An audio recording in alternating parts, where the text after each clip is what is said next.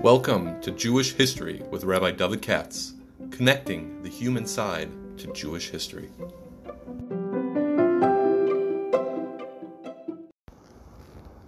For sponsorship opportunities or to support this podcast, please visit our donate page at www.support.rabbidavidkatz.com. Hi, it's Monday mor- Monday afternoon already. Uh, I start school next week, so I'm trying to take advantage. I may have to go out of town. I'm not sure. Try to take advantage of a, a empty house for the moment. Let's see if we can do one today. Next um, yahrtzeit. Uh, before I do anything else, I want to mention that the last year I did, the last podcast, this one are both sponsored by the same person. Former student of mine lives far away.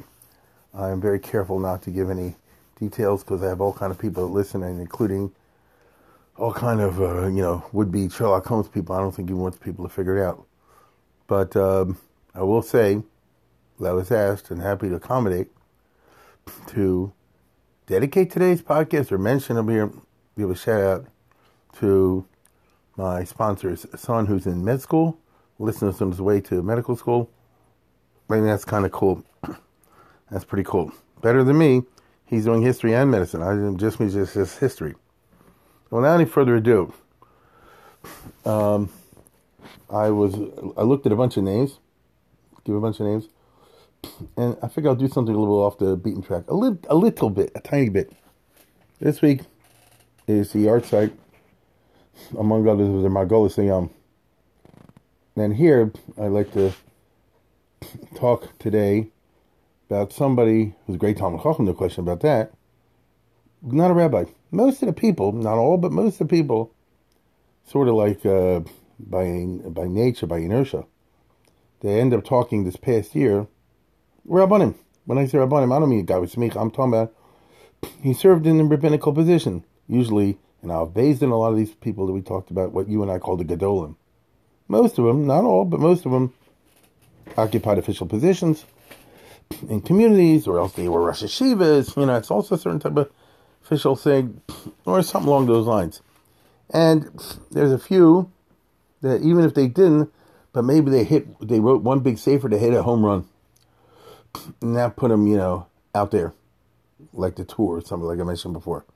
Hit one sefer, and that's your ticket to immortality. But um, Demarco Siam, Ruby Margolis, was not a rabbi. I mean, Asmichin was a gigantic Talmud Chacham, but he didn't serve in the rabbinical post. There's a lot of things he didn't do, and that to me is very interesting. And I'll try to address that if my memory holds straight today as I talk over here in my office. Uh, our hero is uh, someone who lived mostly in the 20th century, died in 1970, so not that long ago. And I, I don't remember him. I was a kid but um, and born in 1890 or so, maybe a little earlier. So somebody lived to be 80 years old. He was a Galicianer from Lemberg. Long ago, I spoke about what's the name, the uh, Shoel U'Meishiv. The there was an area called Galicia. This was the southern part of Poland. This is the part of Poland that was annexed to the Austro-Hungarian Empire. It was ruled by the Austrians, by the Habsburgs.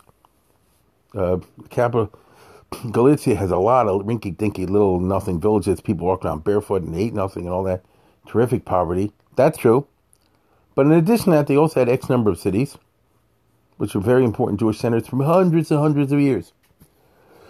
And the, the Galicia, broadly speaking, is in the left part and the right part. The the, the uh, I guess the western half and the eastern half. Not that that means much to a lot of you, but I'll put it out there anyway. And the western half was Polish, and the eastern half was really Ukrainian, although the Poles ruled. And this is part of the old kingdom of Poland, Lithuania, that I spoke about in the summer. And make a long story short, the two capital cities are Ir Amesby Yisrael, Amesby Mosby Yisrael. Krakow is the capital of the west, and Lemberg in the east. So these are places that had Gedolim, I mean, Gedoli Gedolim, in the 1500s. I would say a fair number of people you see or the side of the Shulchan Aruch and such things, the Torah and the Shulchan Aruch come from Krakow, Lemberg, and cities like that. Uh, the three big centers in Poland were Krakow, Lemberg, and, and Vilna, and maybe one or two others.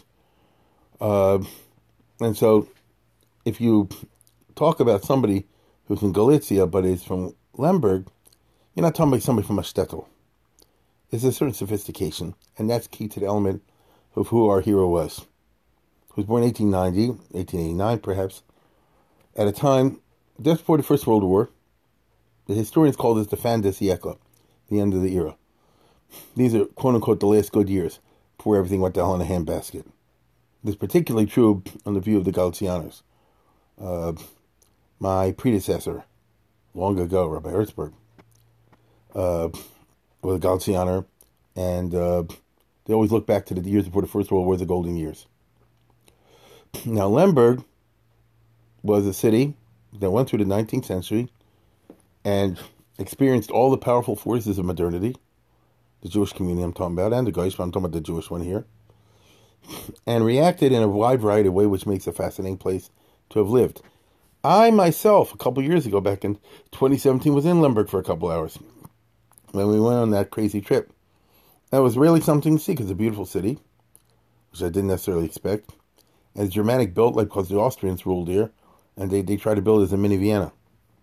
It's so big, imposing buildings and fancy opera houses.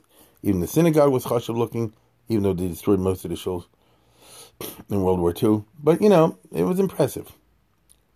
Now, Jews lived there forever, meaning since the beginning of the Polish Lithuanian Commonwealth, know, around 1500 or so. Just off the top of my head, the Sma was a rabbi in uh, Lemberg. You see? Like that. But many others.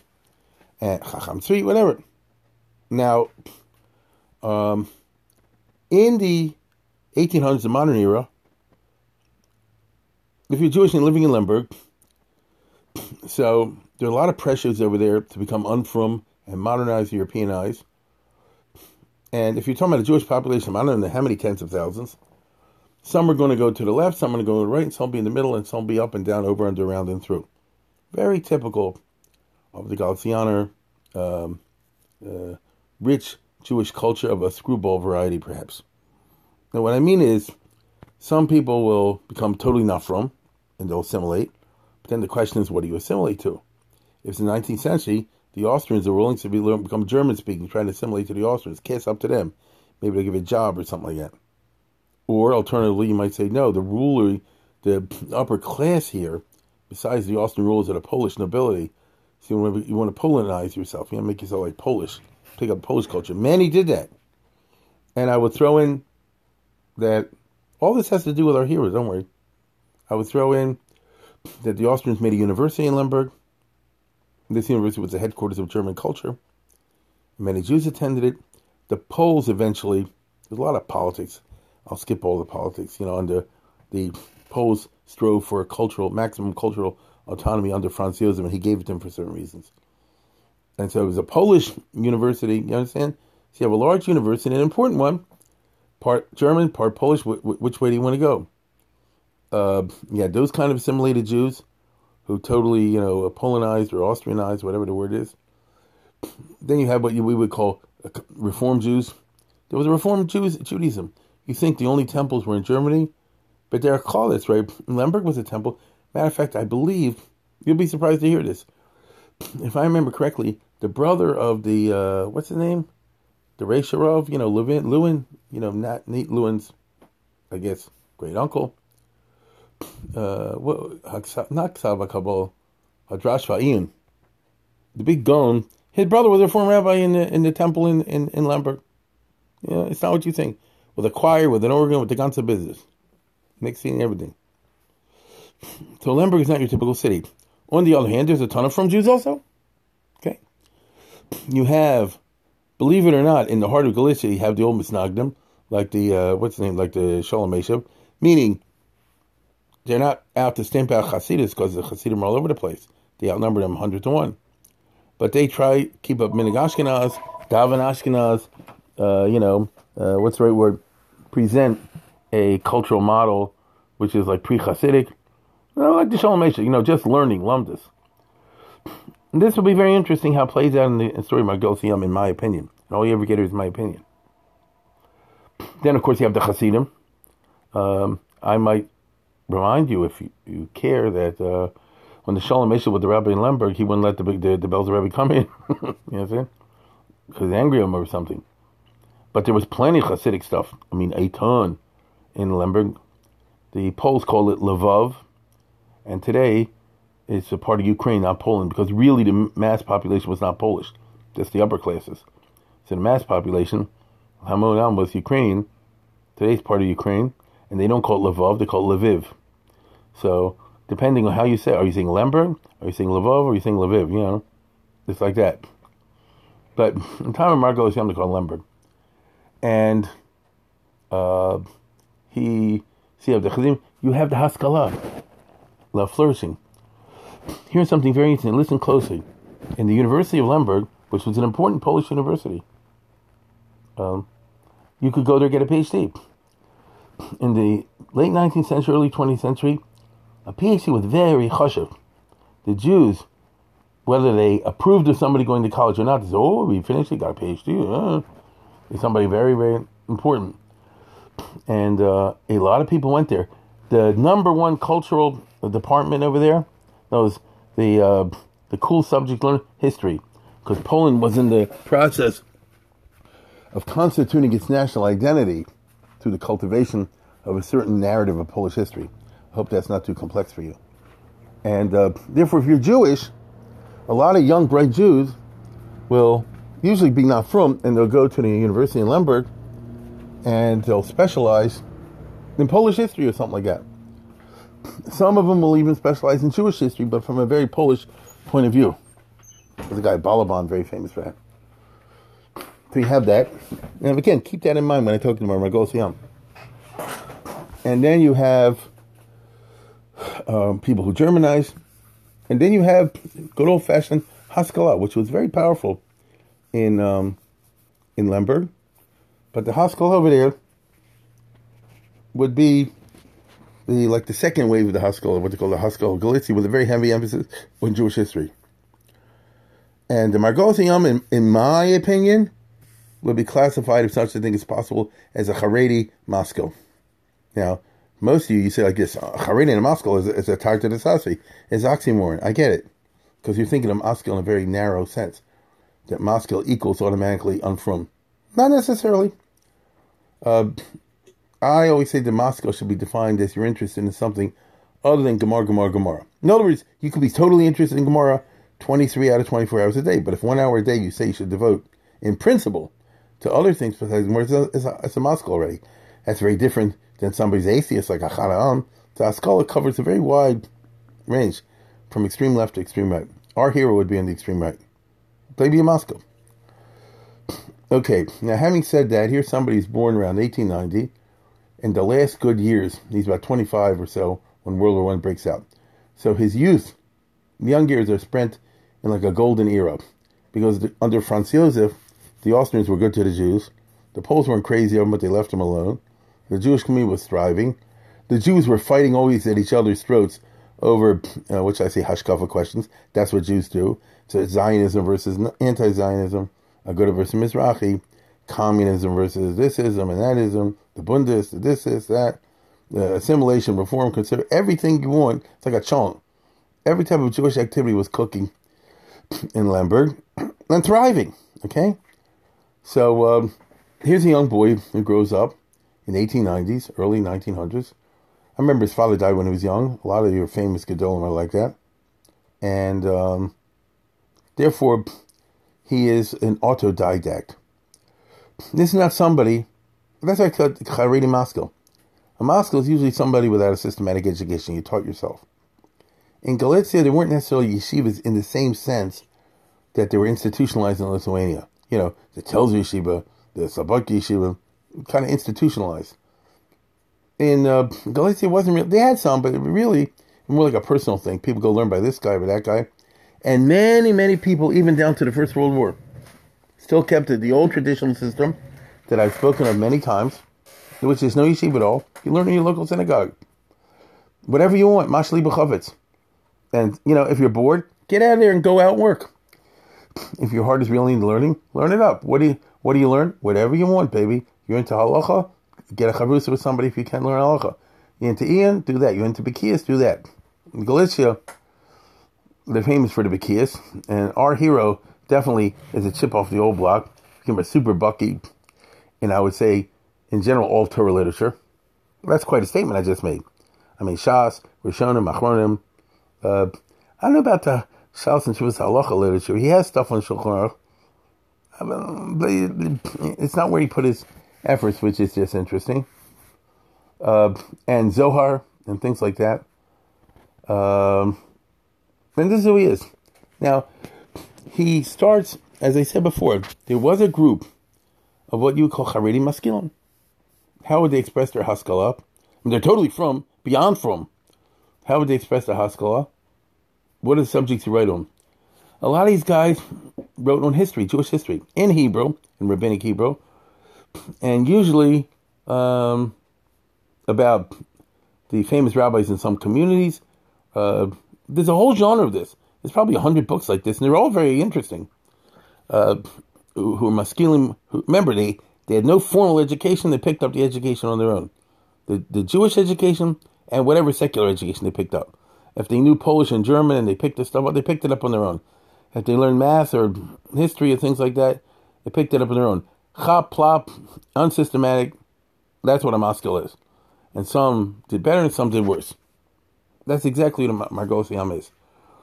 I repeat, he was super frum, and even though his father died young, but he learned up a storm. But you know, Galicia, there was no uh, what should I say, social welfare state. There's no, uh, uh, you know, what, what's the right word? No social security, no unemployment insurance, no safety net, and so he had to work for a living to support his family. At an early age, you know, just make parnasim. And so here's somebody who's mamash a. You know, he doesn't have the luxury to go to yeshiva and this and that and the other, but he learns at night. So you work all day, but you can put in the time at night. You go to local base. And I know exactly who this guy was. No, there's I imagine in my mind. No, he was. He went to Hock with these other guys like himself. You Hock. Uh, you're talking this learning, and you're talking. There's guys you Hock with in Lumdus, and there's guys you Hock with in history, right? I've seen this a lot of times. Some people try to do that with me. You know, this is what they like to do. It's fun, okay? And he learned up a storm, and um, I think he wrote the first. And, and, and, to, to prove my point, what's the first thing he wrote? A biography of the Maharshal, which is classic. The Maharshal was a rabbi, as you know, in the 1600s in Poland. Not too much was known about him. A little bit was. Another Moskil recently had written a, a piece on him, Horodetzky. And so our hero Horodetzky wasn't so frum. So I can tell. I can see I'm one to say like this. No, this is the. I'll give the full treatment over here, because a regular historian Moscow Horodetzky usually Amaritz. I say Amaritz in the in the in the you know close sense. You know, he, didn't go through a whole Marshaw, but I did. I went through Gans Marshaw. That's what he would say. Plus, I went through all the Shalos and Shuvas. And record, that's a Galicianer. But you actually read everything. There's a whole genre of these things. Uh, there's a uh, Kiryah Ne'emanah written by the community of uh, Vilna, by, uh, what's that name? Rashi Fuenn, and then there's that um, uh, or something like that, about the Rabbanim in Krakow by Dembitzer, and there's Toldos Anshe Shem by Buber, which is about the famous rabbis in Lemberg by Shlomo Buber, and our hero wrote Hagos on that, you know. And when I say Hagos, what they like to do, especially the Galicianos, is tell you the whole family. This guy had three sons and they had three daughters, and you know they married this one and that one and the other. That's the old-fashioned way of doing it. This is what we call the Maskilic history. Now, in the case of our hero, when he's 25 years old, the First World War breaks out. Uh, I did a series on this a couple years ago. It's online somewhere. Videos. The Austrians and the Russians fought it in, in gigantic battles, full of death and destruction. The Russians actually captured Lemberg. Wherever the Russians went in 1914, they killed the Jews, they raped the women, they pillaged and burned. It was just terrible. Just terrible. We don't think about it today because the Holocaust made it worse. But it was just terrible what the Tsar's army did. And so a million Jews, half a million Jews, however many, fled from Galicia, from Lemberg, from the whole place, from Belz. And they ran all the way into the rear, into Hungary and into Austria. many of which, like 100,000 or more, fled to the city of Vienna, including our hero. He ain't the only one. Sarah Schenirer ran away like that to Vienna. Josef Engel, for example, ran away like that to Vienna. Or Meir Arik went away. You know, a lot of Jews. If you went to Vienna the years 1914, 15, 16, 17, even 18, you see a ton of Jewish beggars and people, you know, living in five to a room and all that. It was a tough time. And he was there. And let's put it this way a soldier you don't want to be. This guy's a scholar. And uh, the whole long story. After two years, he had to go back, and they said he's going to get drafted. And the rabbi in Vienna tried to get him out of the draft because in the Austria, you know, it's the the the, the happy hunting ground of protexia. You know, if you know the right people, you know what do they say in Israel? If if you know the right people, you don't need protexia. that was the Austro-Hungarian Empire. But I remember he came back and they wanted to draft him, and th- this is very typical. This is 1917, I think, 18 for about a year till the war was over. He did not come out. He hid in the cellar. You know what I'm saying? He was hid in the cellar because they were looking for draft dodgers, which he was, uh, because who wanted to fight in the Austrian army? Even though the Jews were loyal to Franz Josef, the generals in the Austrian army were terrible, and they wasted their lives to the men in unbelievably capricious fashion. Uh, it's a shame. And I remember he, he said he was sitting and learning uh, with, you know, at the bottom of a cellar, couldn't even have a candle, looking through the cracks of the door. You know, you understand what I'm saying? Because imagine it, it's a torture. I mean, you don't want to get caught and arrested and drafted or shot. On the other hand, you know, you're, you're in somebody's cellar, and you know it's like Anne Frank, you know, and nobody can ever hear you there. And you're an active mind, a guy like him, you know, like you can't read anything, learn anything. I, I forget how he did it. And then the war was over in 1918. But the truth is, if you know the history of Lemberg, then started another round of wars, another four years. There was a very famous pogrom in 1919, I think. This is so classic uh, that broke out by the Polacks in Vienna. I mean, in Lemberg. Listen to this. The Austrians pulled out because the Austrian Empire ceased to be after World War One. So you had two groups from one at Lemberg, the uh, Poles and the Ukrainians. And you got Jews there. So then the question becomes like this. Okay, Jews, you large community, are you siding with the Orioles or are you siding with the Yankees? If you side with the Orioles, the Yankees want to kill you. If you side with the Yankees, the Orioles want to kill you. you know? Are you siding with the Ukrainians? Siding with the Poles. Make an enemy from the other side. As far as the Jews are concerned, if you ask them, because I guess you can both drop dead now, right? Be my guest. Heck with all of you. So uh, pogrom broke out. The Poles are very, what's the right word, sensitive about this today. They say it was the Jews' fault. There's a lot of literature on this, by the way. A lot of literature. To this day, the Poles are saying, wasn't our fault, the Jews caused it and all this, which is all bull. Anyway, whatever the case is, eventually things quieted down. And Poland took over and ruled it in the 20s and 30s. Until, of course, Hitler came along. And they killed everybody. So our hero then is now 30 years old, about. And he spends the next 15 years living in Lemberg. What do you do for a living? Now, he got smicha somewhere along the way. And like I said before, there's no question he was a gigantic Talmud Chacham. It's not even a question. I mean, unusual. Right? All of his life will be characterized by being a harf and a bucky with the Galicianer uh, Charifis, which means since they know so much, they read so much, they can still do this to that. You understand? Oh, this question in Tosfos, it reminds me of a Ritva over there, which was quoted by the Maharsha over there. You know, that, that kind of way of knowing it and making the connections. And that's exactly who he was. So the answer is, if you're not going to become a row, there are very few of those jobs. It's all, you know, protexia. You know, it goes. Uh, what's the right word? You know, meritocracy. It's not. It's uh, that's why the rabbinate often East New York often was a mediocrity, not mer- meritocracy, because of the politics. And you know, he comes from a Chashuv family. My goal is a Chashuv family. He was poor as a church mouse. And him and his wife didn't have any kids. And so the long and short of it is he made a bookstore. right? So here we're paying tribute to a certain type. In the case of Margot Yom, he's like the apotheosis of this. Throughout Jewish history, we've had the phenomenon of Mochrei Svarim. Right? I mean, think about, I'm, I'm asking an interesting question. Where did Rashi go to buy his books? Well, you say at the time Rashi there was no printing press. That is true, but where did he get a hold of other manuscripts that we can make a copy out of? Somebody had a store, and I didn't have a store in the American sense now. You go to Biegeleisen or something like that. That there were itinerant people, and that's how they made a living. Throughout Jewish history, they've been what we call Mechur. Of course, this was intensified after the printing press. And by the time you get to the, it's very interesting. We we have you know historians and antiquarians can show you catalogs from the 1500s, 1600s, 1700s of put out you know, by these uh, booksellers, Jewish booksellers. There's a whole literature on the these guys in Italy, and it's very interesting. And I would say like this: Mocher Sfarim fall, in my mind, into two broad categories. It can fall into many categories. I'm talking two broad categories: A and B. One are people that don't really know their wares. Somebody once said, I forgot who it was. He says, "This guy is a big Talmud Chacham. He knows the first four blot of of every sefer. Yeah, first four blot, which is a madrig also. At least you can hock to some degree with the potential buyers. And then you have once in a while guys they actually know their wares.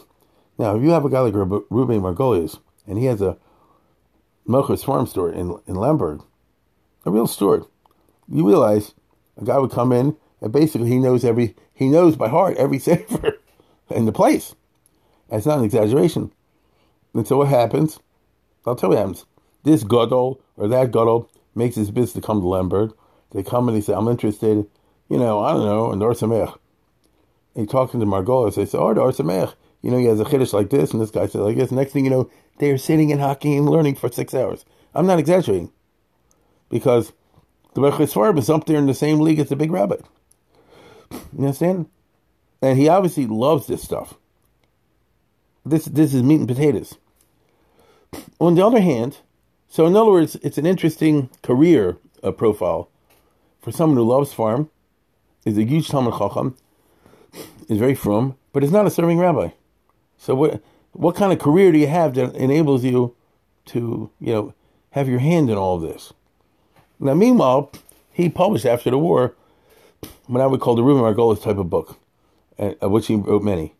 The Reuben Margolis type book is usually small, and it's usually consisting either of biographies or of uh, uh, footnotes on classics.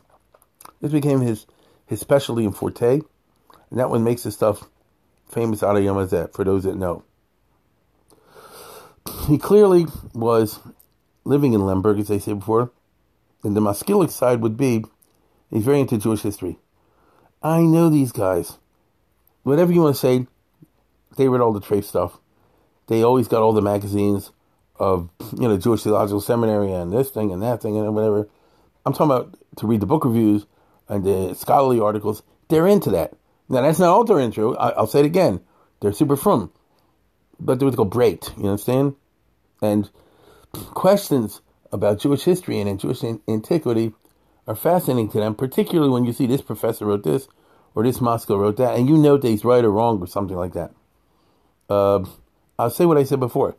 The whole, he's not the only. There's a whole bunch of people like that, but most people, these people are mostly forgotten today.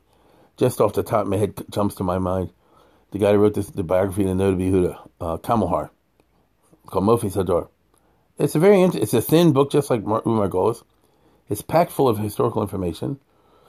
I wouldn't say all of it is accurate, but a lot of a whole lot of it is. it's a solid work of scholarship.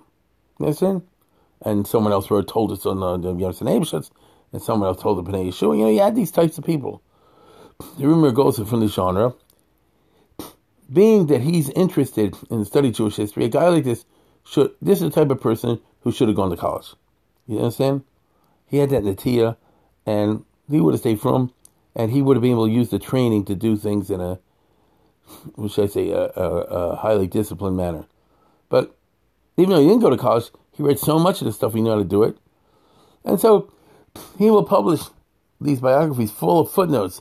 This is the old-fashioned Maskilic biography is two lines of uh, text and 100 lines of footnotes underneath. On Rabbi Peretz, Aaron Ben Rambam, he published the Aaron Ben Rambam's book, The Milchamas Hashem, in which he defends his father, the Rambam, against uh, what do you call it? Against the uh, people who say the Rambam wasn't frum. I spoke about that when I did Abraham Maimonides long ago. Um, you know, uh, who else did he do? You know, a, a, lot of these are famous uh, Gedolim of the past that ordinarily you wouldn't hear of. I think that was like his uh, his specialty. That's, that's what it would seem to me. Um, Chassid, whatever. and and and they're of that maskilic type. This is a certain type of genre. You just have to be familiar or not familiar with it. And they would write about important rabbis that that historians didn't pay attention to, because most of the historians were, were not Talmid Chacham at all, the opposite. And so, how could a guy, you know, who's a professor somewhere doesn't know how to learn, how could you write a biography of Bechlal of the Noda BiYehudah? I mean, you know, ordinary, how could you attempt to do that? It would be so superficial, so ridiculous, it would come out meguchach, you know. But somebody who does know, and also understands history, you know, to a basic degree, can do a lot of stuff with that. And uh, he did it on the, the Ohr HaChaim HaKadosh, you know, people like that. Unusual figures. And this becomes, what shall I say, a characteristic of this maskilic type, they call Pazran, which means he never concentrates in one area. You do a little of this, you do a little of that, you do a little of this other thing. They scatter their, their, their kochas in a lot of small different directions. It's, it's, a, it's an interesting phenomenon, as opposed to somebody who says, I'm going to write the Encyclopedia Talmudit. I'll give you an example. Aruch HaShulchan. I'm going to do Aruch HaShulchan. That's a gigantic project. I'm going to write the Sdei Chemed. That's a gigantic project. That's one. That's that's what we call a a rakzan. Somebody concentrates on one big thing. The Rambam was like that. And then you have the people who write a hundred different uh, books on totally different, separate, disparate topics. Topics they're interesting. You know, they're good, but you don't leave that kind of roshan behind. That I think was the case with uh, the Margolius. Um, he wrote on the Balitosis. And so if you go online, I bet you a lot of these things are in Hebrew books. If you're interested. Now, the, the plus is that he's unbelievable Yodea, and uh, he could, you know, um, connect all kinds of dots without question.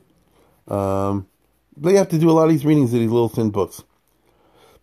Uh, it's also clear to me that he's very reactive. If I'll tell you something, he wrote a lot of these um, essays, four, five, ten pages, sometimes less. Years ago, I bought them all. You can get them now with blue cover from Moshe Cook. Um, Yisod HaMishnah V'Arichasa. Yisod HaMishnah V'Arichasa. He has essays on the how the Mishnah was put together. Many years ago, when I first did the Sherira Gaon, eventually the article published, when I wrote it long, long ago, long, long ago, I was into Gaonic uh, chronology and trying to figure out the history of the Torah Shabbat to the degree that we have anything on that. And so I read all these little obscure things. This person sheeped on how the Mishnah was written, and that person sheeped on how the Tosefta was written, the frum, the non frum, this and that and the other. So he, he that's who he was. And he has his kanesh on how the Mishnah was written, and his chiddush. And usually it's a charivistic thing. Uh, but you could read it today with great profit. Okay? The essays are not that long, but he'll also have an essay on, you know, uh, uh, geography names in the Mishnah. you know what I mean? Or about women in uh, the Gemara, or, you know, all, all, those type of topics, which were classic Wissenschaft and Haskalah type topics once before, except it is done by a serious Talmud Chacham who can bring in all the marmakos you can just imagine. It's either you like it or you don't. I like it. You know, it's a. This becomes a a, a uh, uh, very characteristic of the scholarship of that period. So today I'm not talking about somebody who's a regular rov, but I'm talking about somebody who represents what you call secondary intelligentsia. That's what they call in history, which is the people who write a lot, they have a lot of machshavas, but they don't play central major roles, like secondary roles. Uh, and I would also say a big characteristic of his is to bring marmacones from all over the place. Now, eventually, his wife passed away. He wasn't old. I would say he was 45, something like that. He lives to be 80. So, uh, he made Aliyah. Now, that's interesting. In 1934, 35. Reuben Margolis was in the Mizrahi. This is extremely unusual in Eastern Galicia.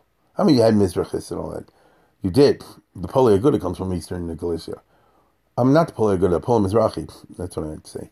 But, um, they're called the big Talmud Chacham usually with the Aguda types. Uh, but remember, he was sort of not a rabbi, so he could do, he could say whatever he wanted. He was a Zionist. Get over it. You know what I mean? And therefore, it's not surprising if he was already in the 1930s and he wants to make Aliyah. You know, it wasn't hard to get into Israel. He had to get a certificate. For him, the Mizrahi will get a certificate. He got to, came to Israel. You're 45 years old. You're an accomplished person. What do you do with the rest of your life? he lucked out. He's a book person. He also likes to hock, though. I mean, he's not a Garrett scholar. He's a book person that's a pleasure to talk to if you're holding in the Indian, but you're going to be in a room scattered with swarm all over the place, and you're pulling him out of the shelves and, you know, opening them and closing them. That's who he is. So when he came to Palestine in like 1935, I think it was, right when Rav Kook died, so um, you had over there, it was the it was the um, anniversary of the death of the Rambam, Maimonides. The Rambam died in 1135, so this is 1935. And believe it or not, in 1935, all over the world, Jewish uh, groups, frum and not frum, made Maimonides year. Uh, I understand it's not a frum thing, but nevertheless, happened. And they wrote books and essays and this and that and the other and conventions and gatherings and who knows what. So one of the things they said was we're going to make a a frum library in Tel Aviv. This is actually a good idea. I wish they had it in Baltimore. Um, a frum library with the library as a center for people just want to go in and do independent scholarship, not to take books out. Uh, a lot of part of who I am has to do with the fact that they used to have in Baltimore something called the Baltimore Hebrew College. There were about 10 of these in America. There's Gratz College in uh, Philly, and there's a Hebrew College in Boston, and there was one in Cleveland, one in Chicago, you know, that kind of thing. What were these are Maskilic things that were started, you know, about 100 years ago by Non Frum, and the idea was to offer an alternative Jewish education, not a yeshivish. Uh, so notice the, the teaching was not frum. But what you did, and their hope was one day to become a mamash college. And one of the things they did was you imitate a college and get a real library, an academic library. And so these places, became, like in Baltimore, became the place in which, you know, they have funding from the uh, Federation or something like that. And they got a library building. And they collected Jewish material from all over the place. Uh, Sfarim, uh, frum, not frum, our scholar stuff, English, Hebrew, German, you know I mean? Anybody reading things on Jewish subject, uh, depending on, on how big the, how good the collection was, uh, they got it. So what that means is before the internet, if you know about these places or you don't know, but if you know about the place, you can go to one of these places and they had in Baltimore, by the time I came along, it was already in decline because none of these schools could really offer an education that would attract the not frum. The only thing they could do in the 1920s, 30s, and 40s was attract the frum and make them unfrum. that's that's the bottom line. You know They would attract the frum students because they were Jewish, but they would make them unfrum. They teach them Bible criticism and all kinds of things like that. But meanwhile, each one had a library with tens of thousands of books. So you don't usually see this somewhere. And that means if somebody wants to go to a building in his town in which you have all the Jewish encyclopedias, uh, the English ones, Hebrew ones, the German ones, and that sort of thing, all the magazines, not the stupid magazines, I'm talking about the scholarly magazines, you know what I mean? That are put out with the important articles on all areas of Jewish scholarship, whether it's history or, uh, you know, uh, literature, philosophy, whatever you want such as exist, uh, put out by this institution, that institution, this university, the Jewish Theological Seminary, the, the YU, the Hildesheimer Seminary. They used to have a whole literature of these things, and that's where a lot of the scholarship was published. No, that's where a lot of information was. I mean, a ton, or uh, yearbooks. I'm talking not high school yearbooks. I'm talking yearbooks which are, have scholarly articles and and statistics in them and things like that. And the bottom line is like this: Here's one Malcolm that has all these things. Now, where else do you get? There's nowhere else you can get this. You understand? Nowhere else you can get this. I'll just give you one example. I'll put a frum spin on it. The Mossad HaRav Kook had a, a, a, journal with all kind of scholarly stuff in it, and the Mossad HaRav Kook is a frum. It's Mizrahi, called They have a ton of great articles in there. Some good, some not good. You know, what I mean by that is some better and some worse, but a ton of stuff. It could be uh, you know, Gemara stuff. It could be history stuff. It could be, uh, you know, literature stuff. You name it. Wide variety, scholarly journal. It's been around since 1930s. So I just pointed to one. It's put out by the Mossad HaRav Kook. Where do you get it? right? You're in Baltimore, you're in Lakewood, you're in this place. Where do you, where do you get it? You know? Are you one of the extreme weirdos? You can count on your finger that actually orders it. You know, that you can count on your finger how many people in America actually subscribe. It's not that type of thing. So where do you get it? The answer is if you go to the Hebrew library or whatever they call in your town, if there was one, they'll have a whole collection because that's what libraries do. So in addition to the books, they keep you up on the scholarly literature, and they they have the room to collect hundreds of these uh, issues. You know what I mean? And volumes, and so on and so forth. And this is how historical research and scholarship was done. It's one of the ways. One of the ways. Very important way. This is called a Hebrew library, not in the sense that you have a bunch of farm in your house. And it's not yeshivish, because yeshiva is very narrow. See, she was only interested in a very narrow, certain type of, of sefer. Correct? That's how they self define. I'm talking about somebody much different. So, by the time I was growing up, you know, basically the library was empty most of the time. I could go read whatever I want over there, see whatever I want. You, you pick up a ton of information that nobody even knows exists. It's there. It's open to public. Anybody can do it, but nobody does it. Okay? And this had its day. Now, nowadays, a lot of this is replaced by the internet. Not all, but eventually it will be.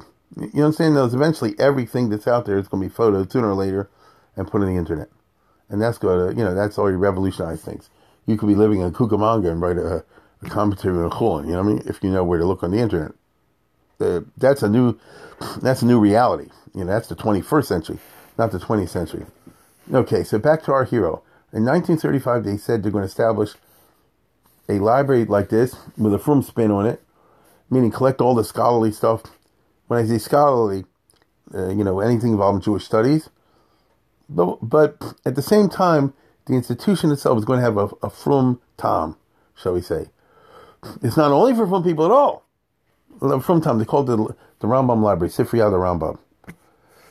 And uh, the hope today they have 100,000 volumes. So the, the hope was, it's in Tel Aviv. The hope was it would turn into a, a place where people come there. Now, it's not a place to borrow books. It's a reference library. And so you walk into these places. Um, you can do this in Hebrew U today. Walk into these places and you just see people sitting there reading all day long. You see? Reading all day long. They could be reading this, they could be reading that, whatever. And he became the head of it. I mean, the guy was a widower. Uh, unfortunately, didn't have any kids. He was this huge brain. He knows farm like nobody's business. He knows farm better than anybody else. It's a perfect job. Perfect job. And, you know, let's put it this way anybody who's a Talmud Chacham or a, or a scholar or a historian will come in and he knows who you are, you can sit and hock for, for, for 10 hours, right? And whatever it is. It could be about the Zohar. It could be about, uh, you know, uh, Bible criticism. I don't know. He's holding in everything. And so he became the head in the last 35 years of his life, till he retired anyway, of this famous uh, Rambam library. And he collected all the books for them and made it a, a big muckle of the type of very interesting scholarship that I just described. It's not a yeshiva, right? It's not a trade place either, you see. It's in the middle. That's a very interesting uh, uh, profile. While he was in Israel, and he was a he was a Zionist, okay. So basically, for a guy like him, it's as good as it could get. You understand? Given the the circumstances of his life, know, family and so forth, this is as good as it could get. Except, I'm sure, you know, uh, Tel Aviv to live in in the summer is a bummer and a half. I don't know how he did it. Know, in, other words, this is before the air conditioning. That's the one downside. But other than that, you're an all Jewish city. All you see is Yidden. You know, uh, Tel Aviv, once upon a time, I'm not talking about the Tel Aviv of today. I'm talking about the Tel Aviv of yesterday.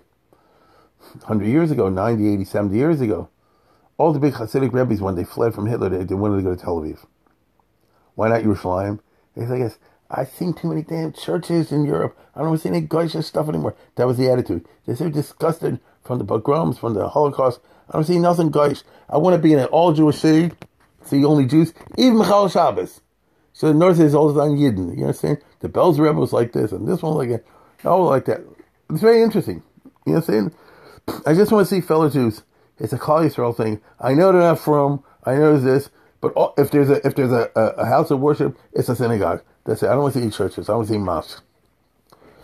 And um, So he lived in that kind of environment. It was a Jewish city. Now today, Tel Aviv's not like that. They have plenty of areas where the Israelis have brought in all kind of other people from elsewhere. Won't go into that, but I'm talking about at that time. And this where he spent the rest of his life. Here he wrote some and, and published very famous things. Um, I would only call attention to a few of them. Because if you're interested, you'll go and do a little research on Reuven Margolis yourself and you'll see it for yourself. Uh, me, myself, and I, I really got to know him well when I worked for the ArtScroll. Um, because I had to do the Perek Chelek in Sanhedrin. And uh, that time I didn't have so many smart in hand. I had some, not a lot. But I had the, his sefer. He wrote Margolis Hayam. And knowing what a rich material, and he's a Zionist, right? So the Sanhedrin is a Zionist Masechta. Talks about a Din, talks about what, what Eretz Yisrael would be like if it was under Jewish government. You know, Choshen Mishpat, in that, in, in that sense, Dayonis, Sanhedrins, Melech. It's you know, if you're a frum Zionist, I mean seriously, you know, there, there, there's a fascinating area for you. You know, uh, uh, what do you call it? Ben Noach. He has a whole book on whether the Arabs are Ger Toshevs or not. Now, this kind of subject, you know, fascinated him, right? And so he published this big collection. It's not a Pirish exactly. It's like a Shita Mekubetzis of his own. We showed him Enachronim. I guess that's the best way to describe it. Very thorough on the whole Sanhedrin. And when I did the Chelek, oh my goodness, I mean, he had everybody in there. He even had from Rabbi Rudim to my Rosh Yeshiva. Couldn't believe it. I wrote a slavey. And all over the place. And that's, like I said not long ago, that's why I was able to access those parts of the Torah Chaim that I had. And um, a masterpiece. So, so let me tell you something. When I was working in the ArtScroll, that book was in my hands 24 7. Because he's he's the guy. Now, why did he pick Sanhedrin? For the reason I told you. Why did he do this for the whole Shas? I don't know. I I strongly suspect that it's because Sanhedrin deals with sovereignty issues, national issues, malchus issues, things that somebody living in the 30s, 40s, 50s, these dramatic and exciting years of Eretz Yisrael and the Jews, for better or worse, right or wrong, set up their own malucha, you know, in, in a frum way, and not frum way, is just exciting. You see? But that ain't all. That's one type of thing he wrote. The other thing is the very big into the Zohar. This I find fascinating because he was from Galicia, he's from Lemberg, and if it's Margulis, it should be a family. I'm not 100 percent sure. May I'll tell you where I'm going. He wrote on every subject except Hasidus and later Kabbalah, which I find interesting uh, Rebbe Marshall, Marshall, people like that. Not about any of the Rebbes. And I even saw a letter from the Lubavitch Rebbe to him complaining. He said, listen, you're a Galicianer. This was the Lubavitch Rebbe says, you're a Galicianer. You must come from Hasidic background. How come you never talk about Hasid? Why do you only talk about Avram ben Rambam? You write biography. You write excellent biographies, the Lubavitch Rebbe said. They're great.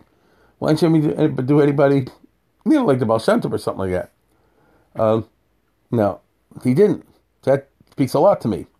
He didn't want to do it. You see? It's not who he was. Because he's a Haredi maskil and he's interested in the I can't again I say for a hundred times, very frum, no question about that. Um, and the Baal liked him. right? You look at the letters. But he, he has that maskilic sensibility. He's not Hasidic. Right? He's not Hasidic. Uh, he'd rather write about. He, here's a classic book from him. Harambam v'Hazohar. Okay? Rambam v'Hazohar. I mean, uh, what, and, and, the point is to compare uh, statements you find in the Zohar identical to what you find in the Kisvei Rambam. You have to know the whole Rambam by heart. You have to know the whole Zohar by heart. He did, but why didn't he do a Rambam v'Habesht or something like that? You know what I mean? The, the Rambam fascinates him, and, and, and the Hasidic not. It's, it's just interesting. Similarly, and I find this very fascinating he clearly knew Zohar, Sefer HaBahir, the early layer of, of, of Kabbalistic literature, um, amazingly. Better than probably almost anybody else. This is what interested him. And he wrote these very, very wonderful and useful things called Nitzotzei HaZohar. Uh, I have it, you know. So he has the text of the Zohar, but on the side are like these footnotes uh, in which he brings how should I describe it? I would say it's something along the lines of a um, Torah Shleimah in reverse. Imagine if at the top is the Zohar and underneath are all the Makoris the Zohar, I won't say got it from, but say the same thing or something parallel or something different in Rishonim, anybody. So if you're a scholar, I mean, eh, let's put it this way: who can do this? So he's uh, incredible. Uh, Sefer HaBahir he put out like that. Uh, he did Tikkun Zohar like that. He did the Zohar Chadash like that. Now, that means he's an unbelievable in Kabbalah. But he didn't, as far as I know, and I asked a friend of mine in, in town who knows all this stuff, Noah Shaver, he's the baki in this business. He didn't write anything on Kisvei Arizal, you know, later things, certainly not on uh, the Tanya or on, uh, you know, the Hasidic or on, um, you know what I mean, uh, Sharm, that, uh, Luzzatto. There's a first layer. I suspect, again, this uh, the, the Maskilic side. This is just my uh, uh, opinion. At the time we're talking about, the, scholars were just starting to uh, discover and, and try to, um, uh, uh, what should I say, um, make heads or tails from a secular perspective of the Zohar. You understand? Like, who wrote it? Is it real? Is it fake? All that stuff that's famous in the scholarly world. Uh, Gershom Scholem, the famous uh, professor, or maybe infamous professor, and people like that. So since the professor world was into this, he's going to be into it. But they come from a non-frum and an anti-frum perspective. He's going to bust them and show them from a frum perspective. That's who he was, right? And so somebody will say, well, this guy faked this, this part in Zohar. And then he'll come and say, oh, really? Well, look at this Makar where he got it from over here and this over here. And you see, it's not a fake. You know, that's exactly the style of, of uh, what's his name? Of uh, Margolis Yam, of Ruben Margolis. And to this day, as many people know, there's plenty of uh, professors and academics and junk like that that stole his from his notes and wrote their dissertations and books on that because why not? You understand? This is how uh, this is how they uh, they did it. Matter of fact, in my opinion, I'm going to share with you this. This is a reason for a very famous and interesting incident, um, because there was a professor Gershom Scholem, who was a professor of Kabbalah stuff at Hebrew U. He kind of invented the academic field, more or less, and he was like the professor. He was like this. Rabbi Yonah was a Shabtai Tzvi. Now the the, the frum say, "Oh no, it's not true." He'll say, "Ah, you're all wrong." And so when he and he was a big deal because he was a professor at Hebrew University, he's supposed to know and all that stuff. Especially, he's talking about Shabtai Tzviism, which who even knows that stuff? So Gershom Scholem knows it. You know what I mean? He he made his career from studying heresy. That's I'm serious. That's not a joke. So when he published this, um, the frum all blew up, but he's not Gurish them. But the Margolesium Reuven Margolis wrote a, a, whole pamphlet, very interesting and very harifist the way his style is. And I think it's called Sibas Hisnagduso Shel Yaakov Emden Leon Sameshes. I think that's the title. And basically he said like this. You know the real reason Rabbi Yaakov was against Leon Sameshes like this? Not, cause, not because Yonah was a Shabtai because he wasn't. What's the reason? Because back and I don't know if you guys listen to all my podcasts, but the, one of the famous cases, the time of Chacham Tzvi, with the chicken without the heart. Remember that? You know, the lady brought a chicken but didn't have a heart. Or am I wrong? Or did it have a heart? And obviously involving Hilchas Trefus. So, um, no, if you say it had a heart but it got lost, that's one thing. If you say it didn't have a heart, that, that's said Trefa. So, anyway, um, so that was a, a, a, big argument around the year 1710 approximately between uh, and everybody kicked in on it. And one of the two two of the bar pluktas were um, uh, Chacham Tzvi, who famously said that, that obviously it had a heart, just it got lost, and uh, David Oppenheimer, Prague, who opposed him. And if I remember correctly, I don't have it in front of me. It's a very it's I had it in the photostat somewhere. So Ruben Margolis will have a whole thing. He'll say like this: When Rabbi Yonah was young and was a genius already, so he supported the anti-Chacham position. You see? And he like busted the Chacham or some, something along those lines. And um, and Yaakov Emden, who was the Elman, never forgave him for that. Therefore, years later, he accused him of being Shabtai Tzvi. Now, that's a classic Reuven Margolis thing. Who remembers that Jonas Ames was one of the many people signed on this bar plukta, that bar plukta on the chicken and the heart issue? And uh, who can still sue, you know what I mean, that that's the reason 20, 30 years later you have the Emden controversy and so on and so forth. And I remember Gershom Scholem responded to him, uh, which is interesting because usually he wasn't Goris anybody. But I'm convinced even the professors, they all stole from him, from Margolis's works. And therefore, again, they, they felt a certain, uh, what's the right word, uh, guilty conscience. You know, you can't treat him like a nobody because you steal from his footnotes. So uh, I'm just taking you to a world of yesteryear that didn't exist, doesn't exist much anymore. Does to some degree, but you'd have to go to Israel to find these type of people. I'm serious. And you'd have to hang around the Hebrew University. There you still find a few people of this type um, in there. Uh, it's a, not a big breed. And he has this wonderful book, uh, the, what do you call it, on the Sefer Hasidim, that a lot of people use. You know, which he does the same thing. He goes through the Sefer Hasidim. There's two versions of it. He does, I forget which version. I have it. And uh, he usually sell, most of cooks sell with the Chidah on the bottom and the, and the Margol, uh, Margolis. And again, he's all these Marmakomas. This was a type of scholarship that I don't know how to describe it because I don't want to be cruel.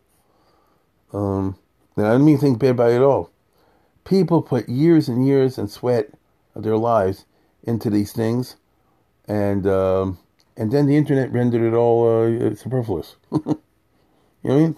I mean, how should anybody know the 21st century, would, first century would turn out like that? He's from the door that people spend their whole lives writing concordances, which are great. We used to have them 20, 30 volumes in Hebrew college. You know, the concordance of every expression in the Mishnah, the Tosefta, the Yerushalmi, and the Rambam, uh, any word you want where it's found and here and there and the other. Now, in the internet, you do it a drop. Any, any anybody can do it. Any fool can do it. Drop a hat. You know? You want to know how many times in the Mishnah Torah it says the word ani? You know, you can you, you can find this second. These people like Margos Yom, they're from the old school where they knew they memorized whole Zohar, memorized whole Rambam, memorized whole Yerushalmi, and then use that unbelievable Koch to put these things out. So if you were a scholar from my father's generation, you know, or when I was young, uh, you had to rely on, you know, this, this, is what you relied on, unless you yourself were like a walking Avodah Yosef or something like that, which nobody is, hardly. And so this is not a regular bookseller, and this is not a regular librarian, because I'm describing a person whose career was that of chief librarian. This ain't a chief librarian. Chief librarian is moving books around and classifying them, which he could do better than anybody. Um, and I remember, you know, he made a statement. Let me remember now. He put in the Torah department, he put all the Hasidic literature, so he knows it's all part of Torah. And the other stuff he put in, I think, I think the uh, Bible criticism, something like that, Zohar criticism, he put with the Christian books or something. he wanted to make his statements. Now, the tragedy of his life is, you know, he was a lonely man. He didn't, he didn't have any children. Um, but he was not lonely in the sense he was always surrounded by people who uh, were pumping him. But you want to know something? You want to be pumped. Agree? If you know all this, and you're from God, and and you like to spread the Torah knowledge, and you and you have a, a sense of self worth. You have a sense of you know you have a healthy ego, and nothing wrong with that. It's a good, it's a healthy thing, not an unhealthy thing then exactly what you want is you want to be pumped. The Gemara said that the you know I forget the expression the cow wants to give milk more than you want to milk it. That's who he was, and um, by the time he was an old man when he died, but the library's still there today, and I think it's probably online, and most people don't know exists if you're not an Israeli scholar or something like that. But those of you who are living in Israel, and those of you who visit Israel after the Corona is over, you ever go to Tel Aviv, check out the uh, Rambam Library as like a personal uh, a tribute to uh, Reuven Margolius. And um, if you're ever live in Sanhedrin, it'll never go out of use. They recently republished it now for the 20th time. I was in the bookstore the other day. It's not much better printing, I mean, you know, than the old printing, but it's a brand new printing on the Margolisium. We could use a Margolisium on every Masech and Shas. Unfortunately, that's not the direction he went. Had he been not a pazran, somebody who spreads, uh, you know, his his kochas in a hundred directions. brilliantly, but a hundred directions. Had he been a uh, person to concentrate, I wish he would have done this, but it's easy for me to talk. Uh, imagine if he would have put out a Margolis Yom on every Masech in Shas. He could have pulled it off, but he would have to be like Steinsaltz, a monomaniac. You have to devote your whole life to one to one big project. Uh, so I, I've raised uh, in the discussion of Margolis Yom uh, existential large issues that come with Torah literature, and we and we have a, a, wonderfully complex and wide literature. But my time is up, and so with that, I'll close the day.